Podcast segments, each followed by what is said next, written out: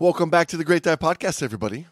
You're here with Reef Preservation Jamesy and Advanced Buoyancy Control Brando. Here we go. Those nicknames are pretty creative. Well, last week we were out on the prairies with the other diving outlaws, robbing trains and wrestling up cattle. You know, last week Bill Gleason mentioned in his article, in his editorial, that he was going to give the secret to the people of advanced buoyancy control. so I did some some investigating myself, and I did find Brando in February 1991. Skin Diver did put out this article of advanced buoyancy control, a reef conservation effort, which was sponsored in part by SeaQuest and the island of Bonaire. Well, luckily we had a, a BCD manufacturer sponsoring. Yes, and, and in this article, they do make mention of getting your traveling into the beautiful island of Bonaire.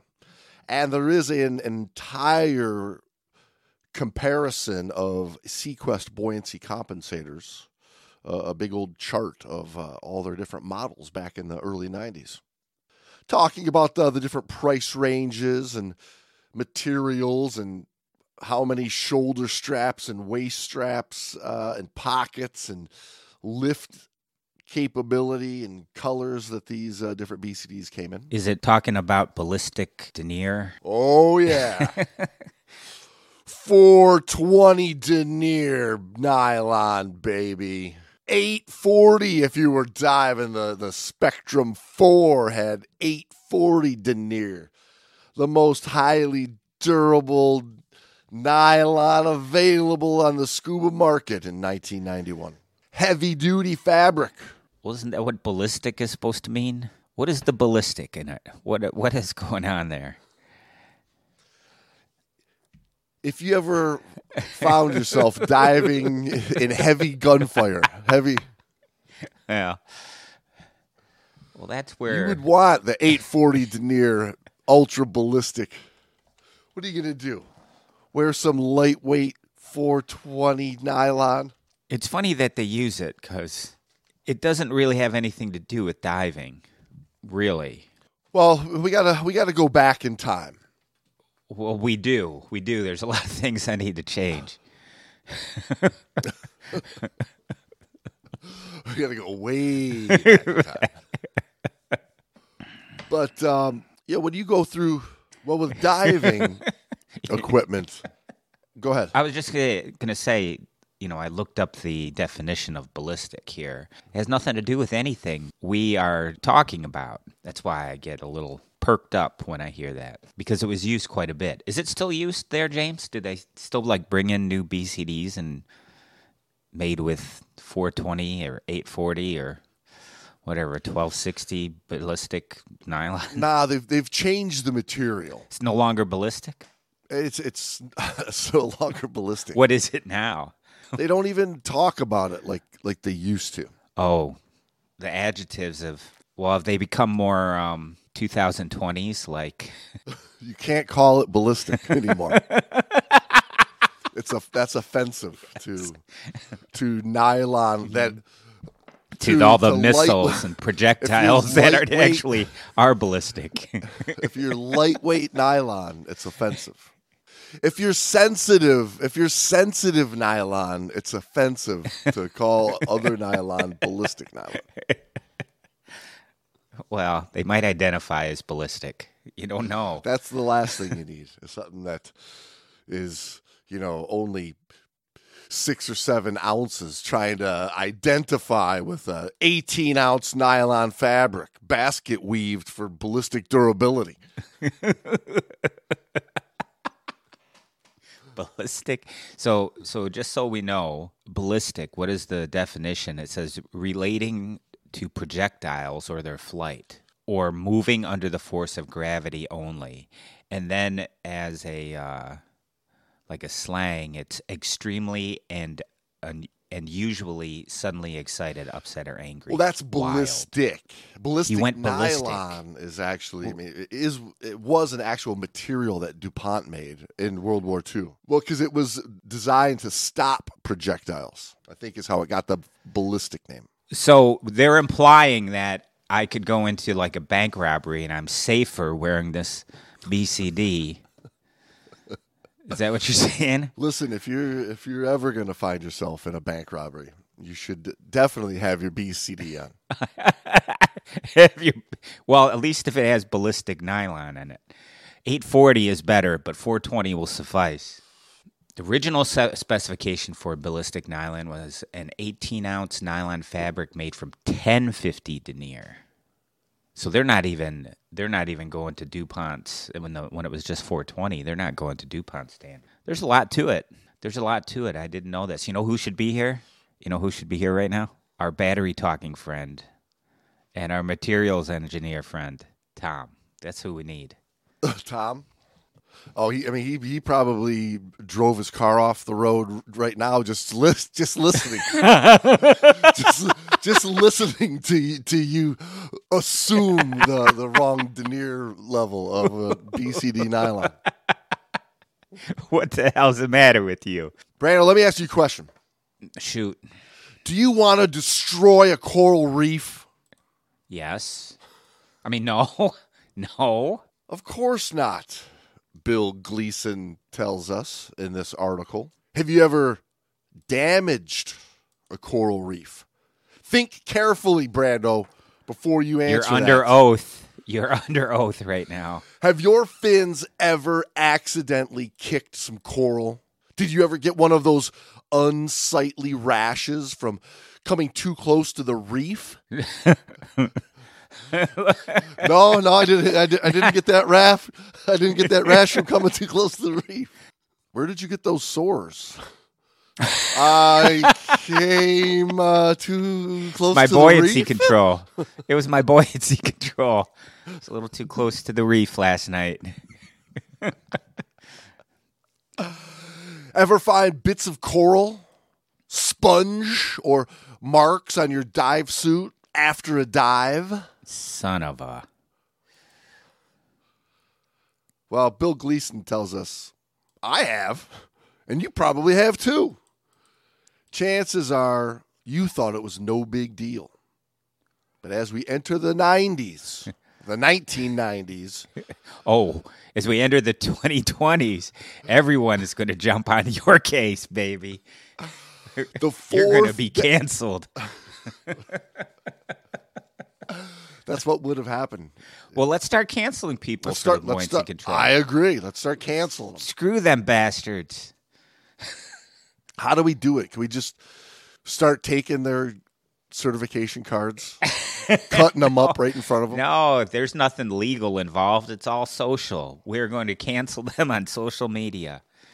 We're going to make them quit their, you know, their jobs will fire them, their family will disown them. They'll have no more work. It'll be awesome. We can be just like the rest of the jackasses around the planet right now. Remember that old guy, Paul Daniels, we used to dive with? Paul Daniels never existed.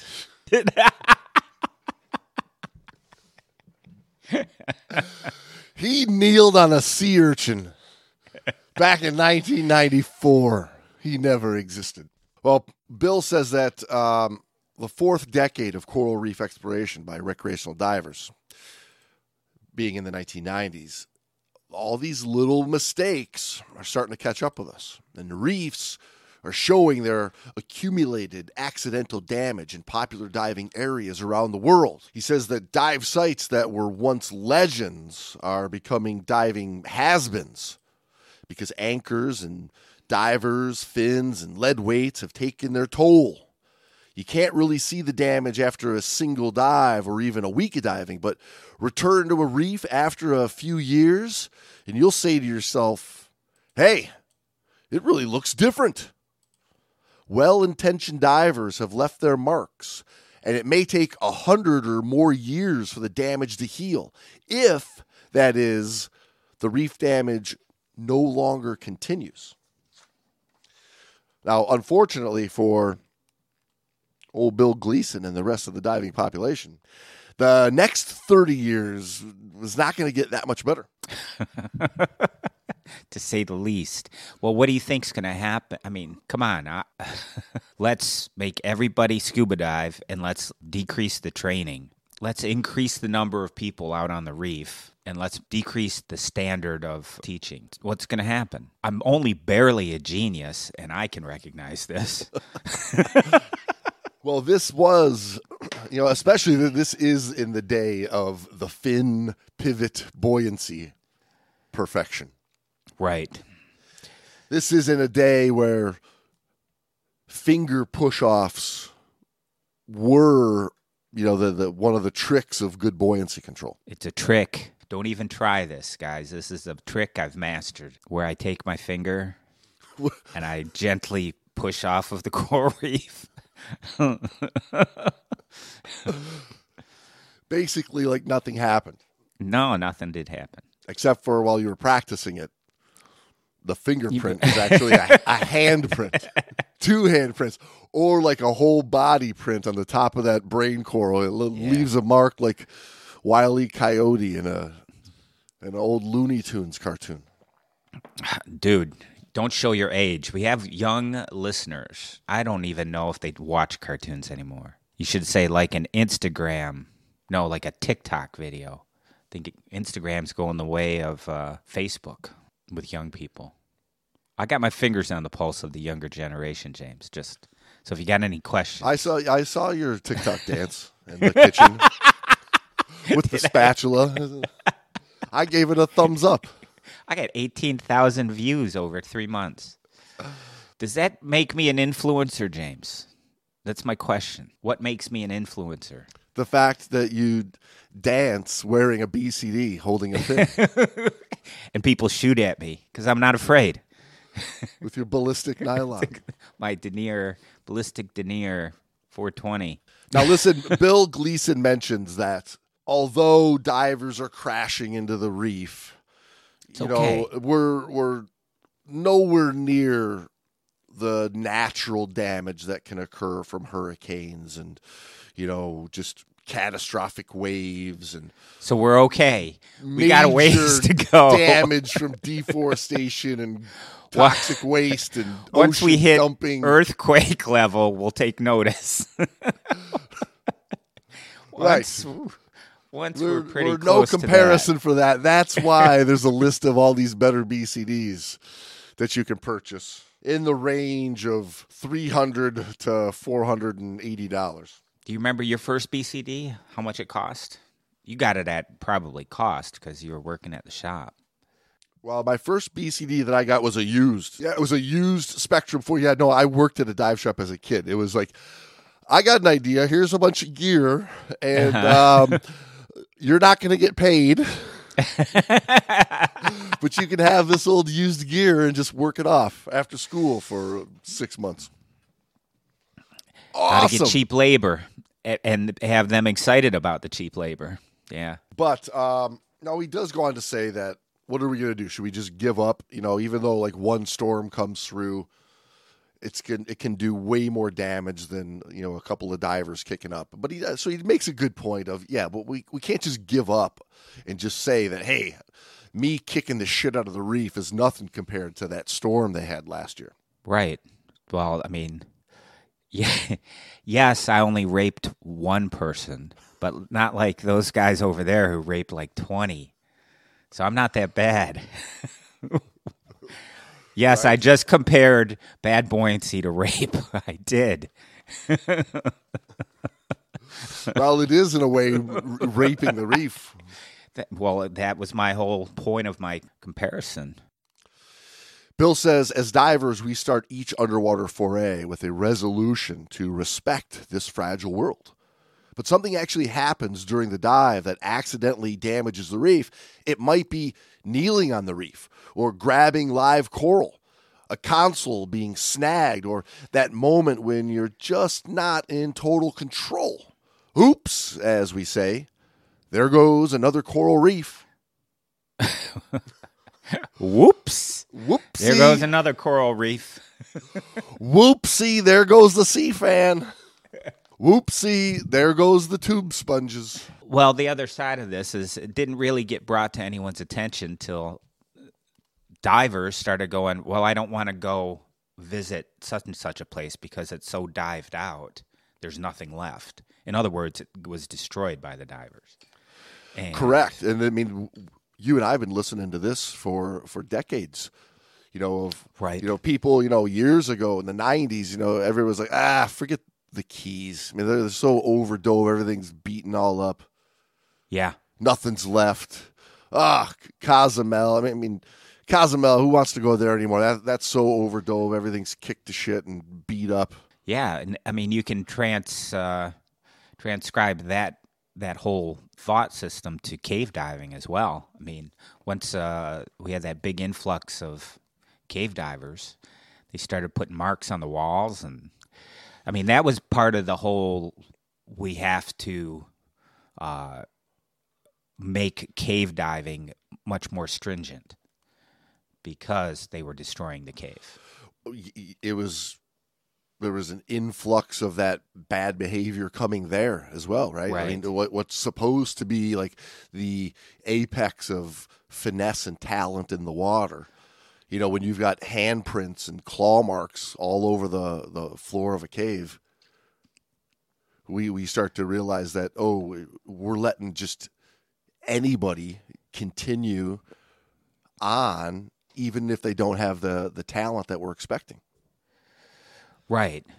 And Right. then this this you know gets watered down all the way to the open water level, which to the point where you know what was it? Uh, two years ago they had to close down half of the dive sites in Cozumel because the reefs Yeah. were so beaten up and damaged they needed a break.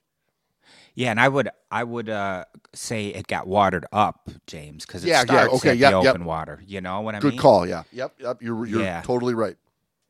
So it begins there, and then people just keep taking their their training for their cards, and not that nothing good is coming through, but really, they're when the classes are so easy and you're guaranteed a pass, and it's basically just so you can get a card with and know the minimum, so you don't get killed. Really, um, Right. I mean that's kind of what it went to, isn't it?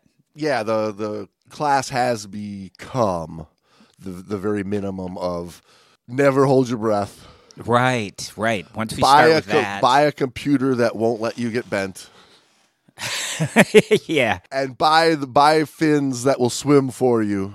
Now, Billy G says the solution to this destruction is total diver control. This is being able at all times to maintain perfect buoyancy control and showing awareness or knowledge of just how to interact with the reef without damaging it. Such skills will allow us to enjoy diving and save our reefs at the same time. you mean have some buoyancy control? Yeah, but again, I mean, like you were mentioning earlier, right? This is right at the same time where instead of spending more time on this, they were actually doing the opposite. They were, they Right, were they- they reducing the, the the, class, time of class. Right. Well, and here's an, another thing just to point out that it could be changed pretty easily. No, I shouldn't say easily, but we could change this. And I think there have been, and, and it is. But do you notice it's not being changed at the agency level, in the standards level? Although there is, there has been a minimal. Uh, I mean, they have made the buoyancy control requirement a little more stringent. Not not a ton since like 2005 till now. Not a ton. And when I say 2005, you can pretty much go before 2005. But I think they started noticing like people understand there's a better way of buoyancy control or there's a better better level and you can do it. On the grassroots, Right. They right? On the that. grassroots, you started to see this, but you didn't see it from the top. Even into 2010, 2015, pushing into the 2020s, you're starting to to see them change and go, well, let's not teach. To, right, the agencies from the top are saying, okay, let's not teach totally you know, negatively Neutral. negatively Oh, buoyant, yeah, where yeah, we're yeah, denting the bottom of the pool. let's let's teach slightly less negative than we used to. Right. And the only way that change was affected was what was I I was about to get at, which is you can you can facilitate much more change in a society not by laws but by peer pressure. And so we made it people socially aware that bad buoyancy we, we made it like a shameful behavior. And so the society peer pressured them out of bad buoyancy. Absolutely. That's what I mean. That's what social media ha- has done well. Is you know everybody's got a GoPro, everybody's got a camera, Yeah. everybody's being videotaped and pictures taken and being posted all over the place nowadays. Like Right. to to be, you know, standing on a, a, a photo of you standing on a reef is going to bring shame upon you in 2023 as we approach. Right. Right. And and I mean back before that, before the shame. And so I mean there's some good to be to, to be had from from the public shaming in the sense of maybe it'll curb poor behavior.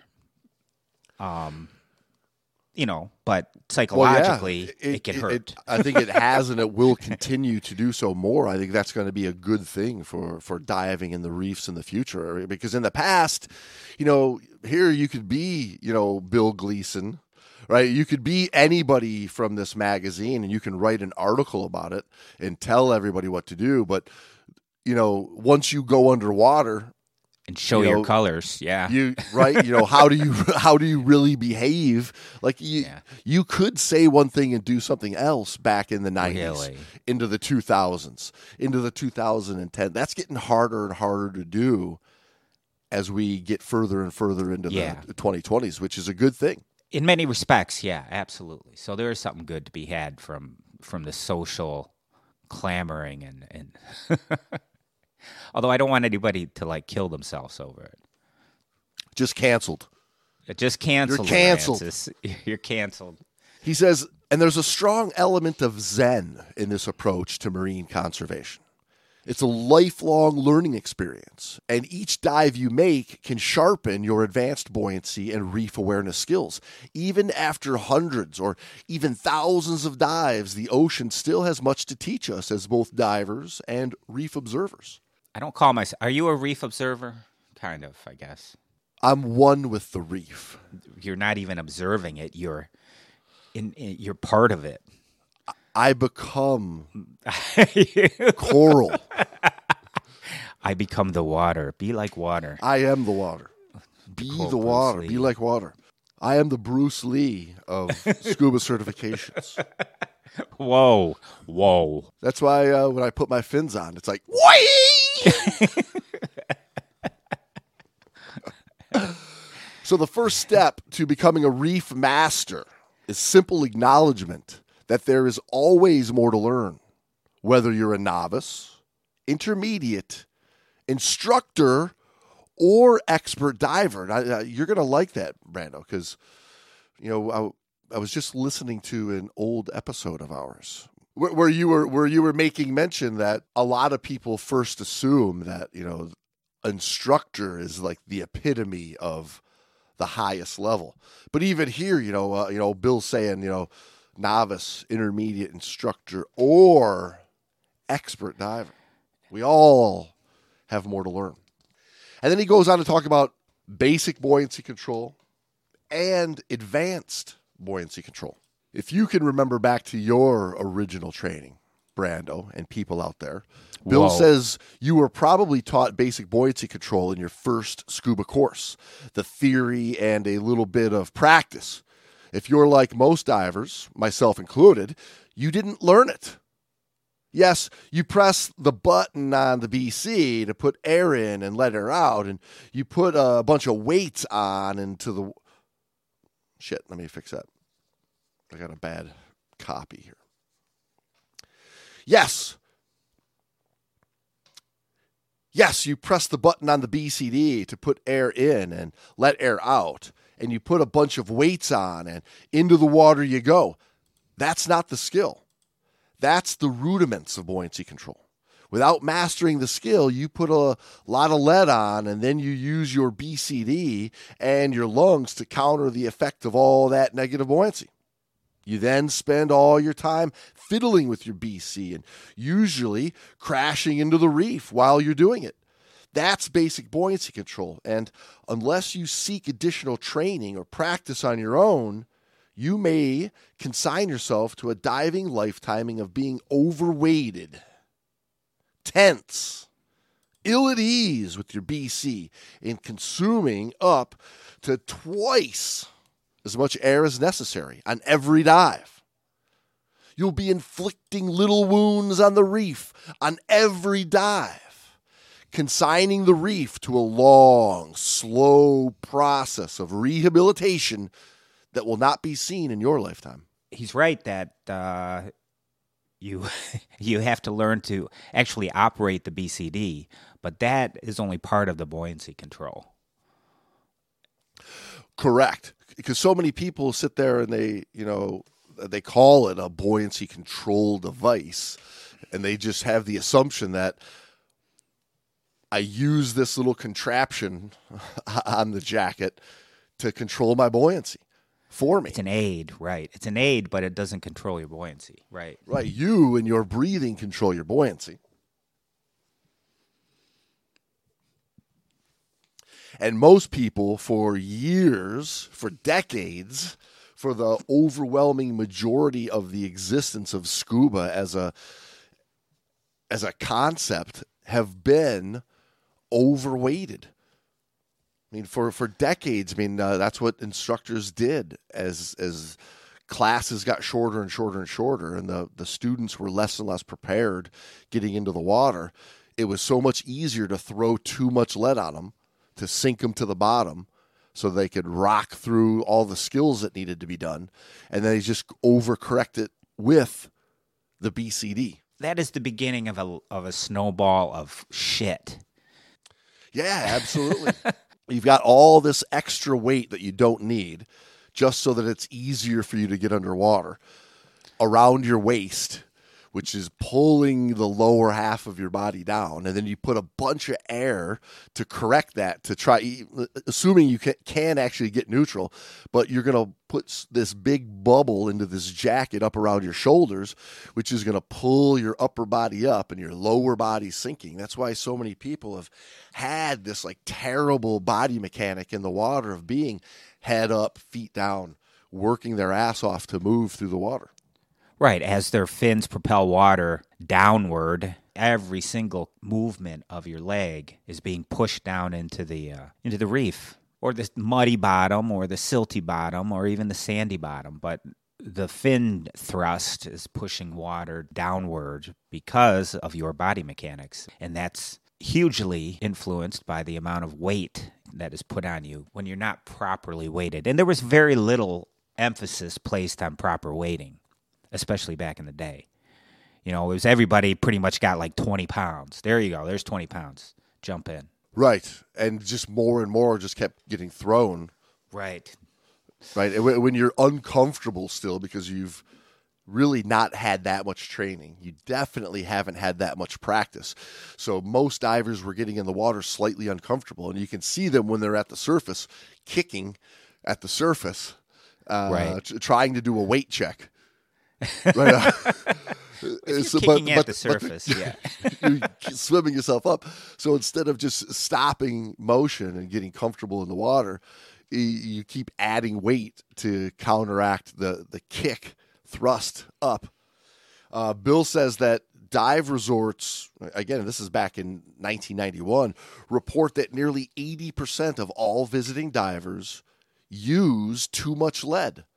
And he says that applies to people with 10, 50, and 100 dives or more. That's got to be minimized. I think it's way more than that, you know, especially newer divers. Right, yeah. And and it's still an issue. But he says but that's because he says this skill of buoyancy control doesn't come naturally. It must be learned. And to learn it, you have to practice it. And this is 1990. He's telling the, the people that, right? This is in the day, and, and this would go on for another couple of decades. The normal practice was get underwater, negatively buoyant, on your knees, learn all your scuba skills there, get through all this little learning, and then, you know, send them out into the world with a certification card, and hopefully eventually they'll learn to get a little bit better with buoyancy control. Not even realizing they'll leave those classes and not realizing that buoyancy control is breath control. Buoyancy control is breathing. Proper weighting is the is the foundation of it and then breathing is the actual doing of it. Yeah, yeah. I mean, proper weighting is just as foundational as learning to, you know, touch the right button to put air in and the right button to put air out. I mean, it's Right. as basic as that. Well, it's a recipe. If you don't, if you've got anything offset in the ratio, the recipe is going to suck.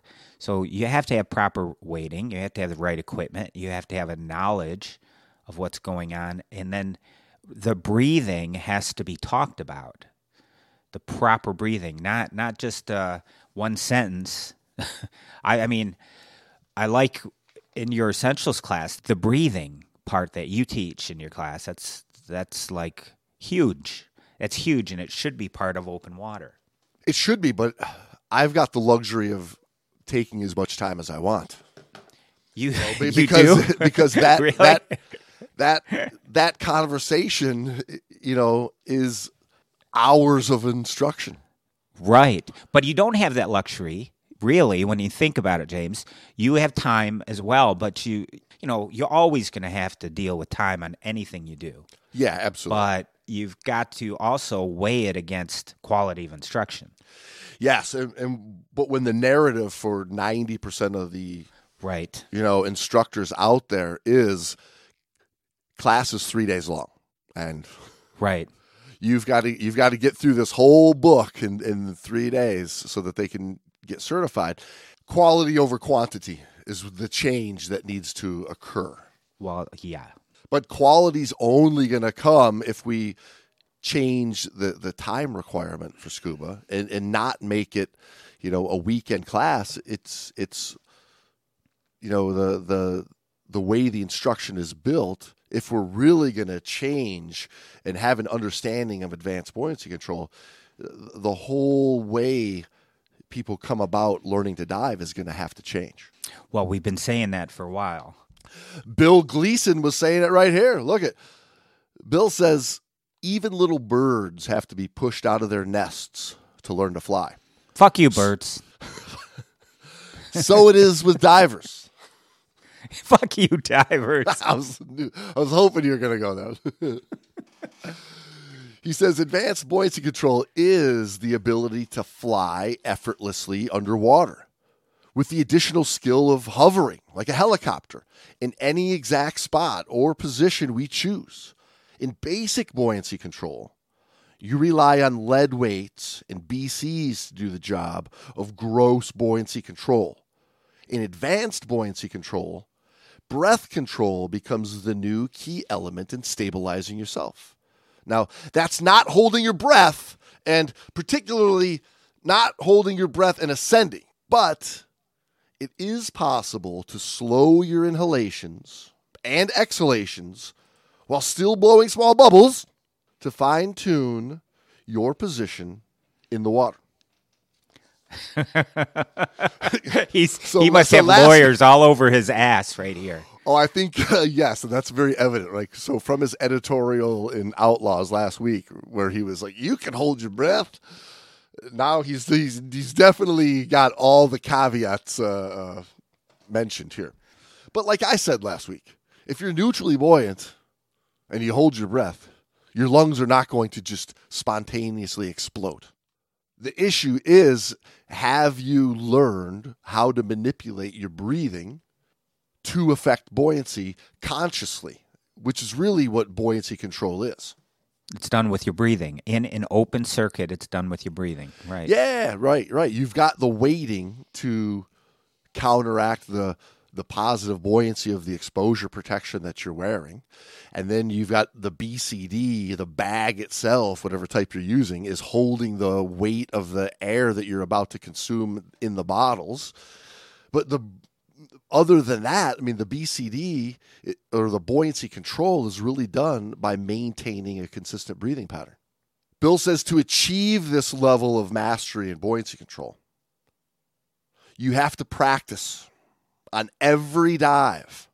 If you pay attention to exactly what effect every breath has on your buoyancy, you'll be well on your way to helping save the reefs. Now, he mentions that Skin Diver has included in this article a step by step workshop on the next two pages, which will help you achieve advanced buoyancy control. And please remember, he says, this is not a one time thing. You can do these exercises all through your diving lifetime.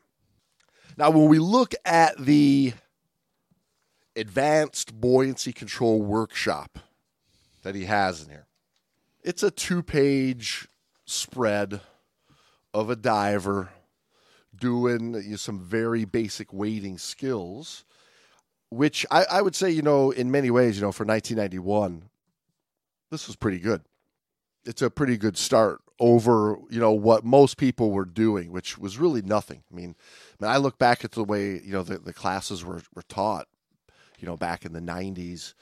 You know, it, it was you know on a typical six night scuba class, it was night three before you ever really did anything with buoyancy control. You know, and that was yeah. That was learning a fin pivot. Everything else for the first two nights and the the first half of night three's class was very empty BCD, negatively buoyant on the bottom of the pool. Right. And then it was you do a fin pivot, and maybe by night five, we tried to do the Buddha position hover. the very useful Buddha position hovering trick.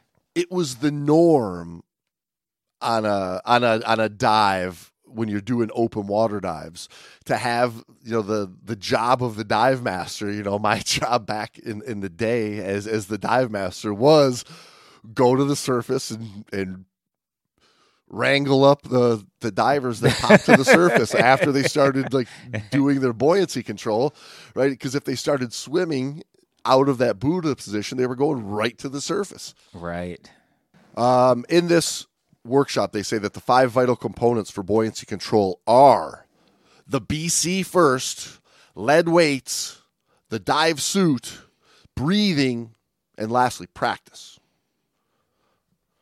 But what we know, but what we know today, and what I try to share with people today is, it's really a different order. I mean, really, you have to wear some sort of exposure protection on a Yeah. dive even in the warmest water, you're probably wearing something. But let's even say that you're not wearing anything. Most people's body has some sort of inherent buoyancy that you're going to have to correct with some amount of weighting. Yeah, for the most part. Yep. And you weight yourself so that at the end of the dive, when you're the lightest you'll ever be, you still have enough weight that you don't go popping to the surface. Right, but you can still swim to the surface if necessary. You're not so weighted. not so, yes, you're not. You're, and the other end is you're never so heavy that you can't swim swim up if you had a, a problem. right, by, by releasing some droppable gear, i.e., weight belt or whatnot. Yeah, Yeah. And then you have to take gas with you to breathe, and that gas has weight. And that's Yeah, the job of the BCD, really, is to hold the weight of the 80 cubic feet of gas that's in that bottle. Exactly. And if you're wearing a wetsuit, you know, as the suit, you know, crushes and gets compressed with increasing depth, you're going to compensate. Hence the name. Hence the name. But it's not really that like. So having the BCD is number one thing for controlling your buoyancy is not really true. It's the breathing part and the practice part is what's really doing the heavy Exactly. lifting of the the BCD job, right? Right. The BCD is just there to compensate for for depth and uh, the change that's going on with your wetsuit and the the release of the gas into the water that you're breathing. So when you lose, you know, from from full to empty on an 80 is about 5.8 pounds. So when you're losing five pounds, that's going to affect, you know, somewhat. You're, you're going to have to make up for that. If you were right on the edge of perfect neutral um, at the beginning, you're going to be five pounds too light. At you know when you get down to 800 psi or whatnot. Right. So the the real test is you have to take the time You do. of, of checking with an empty cylinder. Or I mean, you can go with full and then and make sure that you're like you're just on that edge, and then throw five pounds on. Yeah, and you all You but know? you gotta but you gotta check it and you gotta tweak it.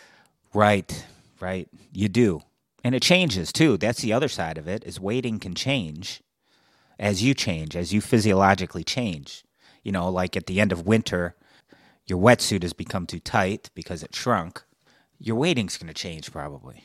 And every you know you know the five years later of having that same wetsuit, Yeah. right, where- you you've taken it to depth so many destroyed times, it, you've, it yeah. doesn't have the same inherent buoyancy that it used to have. Those are those things are going to change. Now, Bill tells us in this advanced buoyancy workshop, you know, to determine this, you know, get just get in the water and get relaxed, snorkel around a little bit. Uh, get comfortable breathing, and once you're in the water, you're relaxed, you're you're comfortable to do the mid breath, you know, the old school mid breath buoyancy check, you know, where you're holding holding your eyes, you know, or holding your breath, floating at eye level, and just start adding, you know, two pounds at a time, if you're positive, and uh, until you get to that point where you can float right at eye level. Now, today, what we would say is, you know, doing that check at the surface isn't really where you want to do that. You want to the it's the opposite, right? You don't want to weight yourself from the surface to go down. It's being able when you're your lightest to know that as you come up and you have the natural expansion of that suit and gas and everything, you can still hold the shallowest of your shallow stops without losing your buoyancy. Right, near that end of the dive when you've depleted your gas supply and you're coming back up from depth. Say you do run out of gas. You don't want to be sharing gas and not being able to stay at a, a your 10 foot stop. Yay, we shared gas and we got out of the out of gas emergency, but then we got bent like a pretzel because we bolted for the surface. Yeah, or we couldn't hold our hold our ascent. We couldn't control the ascent, couldn't control the stops on the way up at the end when we were so light. Yeah, yeah. I mean the the whole premise of how we approach a dive should be at the very end. The furthest, deepest part. Yeah, we have to be able to do this at the end, no matter what, because we're human beings that aren't meant to be underwater, trying to cheat our hu- human existence. So And do you think any of the options should be drop your weights and go? come from the land of the ice and snow. exactly. Ah, all the way. I don't think that should be like a, a viable option that's really taught. I don't know if the, if it's anything more than liability and you're throwing these new divers some kind of bone like, hey, nothing could happen. Just remember, you can always just throw your weight belt off and and just blow to the surface like a missile. Right. Well, again, so the the teaching when we look at how this workshop progresses, it it still goes back to the same old notion that you still see a lot of instructors teaching even still today, which is dump the air out of the BCD once you have your gear on, sink to the bottom, find a you know a sandy, rocky place, you know, so you're not going to mess up the, the the coral reef, and then start putting puffs of air into the BCD in order to establish you know watch your breathing. And when you get close to as you inhale you come up a little bit and you sink it right? That's still the mentality that they're trying to teach. Which is weird because really little to none of your diving is done like that. that's not how you would ever want to dive. You, you don't just go sit on the bottom. you don't dump gas out of the BCD sink to the bottom and establish neutral buoyancy you you dump the air out of the BCD at the surface so that you can start to submerge but you do it to the point that you're neutrally buoyant through the whole entire descent. Yeah, you don't send up a plume from your arrival at the bottom. I'm here. Right. I mean, if if you have ear trouble equalizing and you've dumped all the gas out of your BCD to sink only to hope you can get neutral once you get to the bottom, you're setting yourself up for some problems. Yeah. Or your I'd buddy agree. has an issue. Now we separate a buddy team in poor visibility. Well, that's that's the wrong way to do it. Agreed. Agreed. That goes back to rule one, which is we have several rules that we we seem to adhere to, but rule one is you're always in control of your buoyancy. always in control mm-hmm. of your buoyancy. Now, the workshop they they move on to saying that you know being aware of how every breath affects you is what you're trying to do to achieve this mastery of buoyancy, which is good, is very true. But still, the the issue that we're bringing up today is that the thinking's backwards. It's not get negative so that you can get neutral so that you can use your breathing to control your buoyancy. It's your breathing is always controlling your buoyancy from one millimeter of depth at the beginning, all the way down to however deep you go, all the way till you get all the way back to one millimeter of depth and hit the surface and put some air back in the BC to establish positive buoyancy. One millimeter of depth, eh? Dude. One sliver. That's a sensitive depth gauge you've got. Now they've got the diver in the classic Zen Buddha position, saying that once you master hovering, you can hold yourself in any position and never, never damage the fragile reef. Oh, I thought it said once you've mastered hovering, you are a Buddha.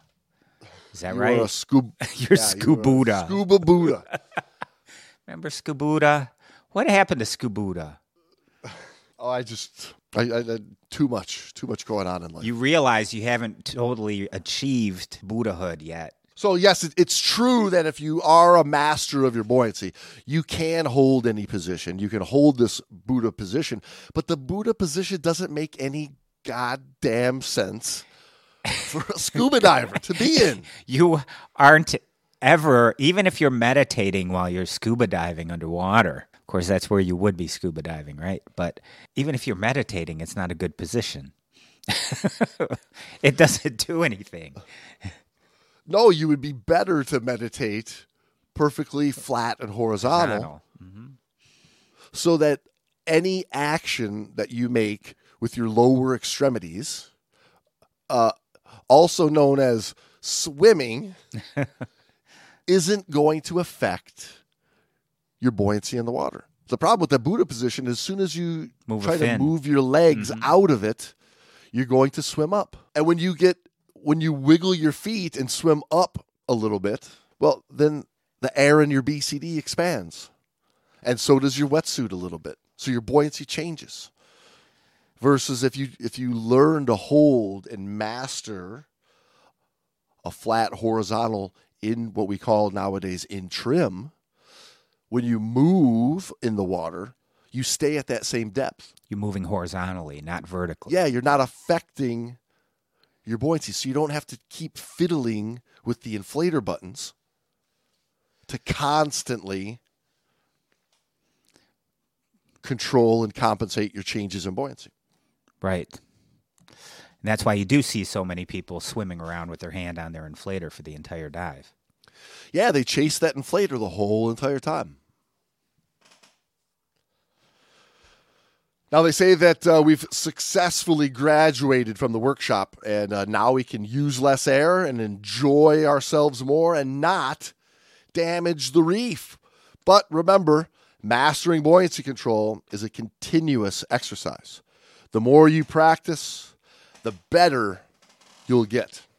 And I know for myself, I mean, every single time I'm in the water, I always am thinking, I, I can even I I can even get a little bit better. I'm gonna get a little little bit smoother.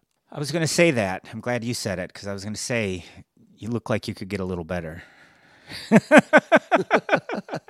I got uh, it's the new fins. I got these new fins. new I'm, uh, I'm still I'm working out some bugs, working out some trying to tweak it. I changed. I, I changed watch straps. I got a. I got this new gauge. This new computer's got different weighting on my arm now. My compass now has a red bezel on it. Well, there you go, people. That is the Advanced Buoyancy Control Workshop. Not bad. You get Not your bad, ballistic, your ballistic uh, patch, your ballistic nylon patch for your wetsuit, for your BCD jacket. I've got my 1080 ballistic wing. Come at me, bro. I got my I got my ballistic ballistic buoyancy. Well, there you go, people. Um, hey, don't forget, tis the season for clean balls. Fa la la la la la la la. I almost forgot. I know you did, but our friends at Manscaped would not be happy if we'd forgotten. And uh, they are here to help you, Brando, clear your driveway for safe travels this holiday season. From stocking stuffers to white elephants. I know you love a good white elephant party. Manscapes products are at the top of every wish list this holiday season. So get out there and grab some crop mops for your pops or the body buffer for the holiday lover in your life. Whoa. And you could win this year's White Elephant gift and help all the men in your life go from eggnog to nice hog this December what the? by going to manscaped.com and using the code TGDP. People, 20% off and free shipping. Don't let your friends' chestnuts roast in the wrong boxers this year. Get them a pair of those Boxer 2.0s made specially to keep that area cool and provide some holiday comfort all year round. Keep your tinsel tamed and your jingle bells chiming. Who's with me? That's right. You got that uh, advanced skin safe technology. That's, you know, is a life changer and known for reducing nicks and cuts on anybody's, including Santa's sack. It'll show off your candy cane and jingle bells like nobody's business. there you go, people. Get 20% off and free shipping with the code TGDP at manscaped.com. Brando, that's 20% off and free shipping. Manscaped.com, code TGDP. For a perfect gift that will be the holiday's biggest hit. Make your mistletoe merry. All right, should we sign these logbooks? Sure, advanced control, buoyancy control, ballistic brother of mine. Let's do that. That was a ballistic dive. Thank you. I'm going ballistic right now, thinking about how ballistic my BCD is and uh, how safe I feel now from terrorists. You got uh, how how many expandable pockets do you have on that ballistic BCD you're wearing? I'm surprised they don't have ballistic Velcro listed because the Velcro on this seems pretty ballistic. Your integrated weight system, ballistic releases. I'm going ballistic right now, thinking of all the ballistic stuff. All right, everybody, we will talk to you next week. Same ballistic channel, same artillery unit dive time.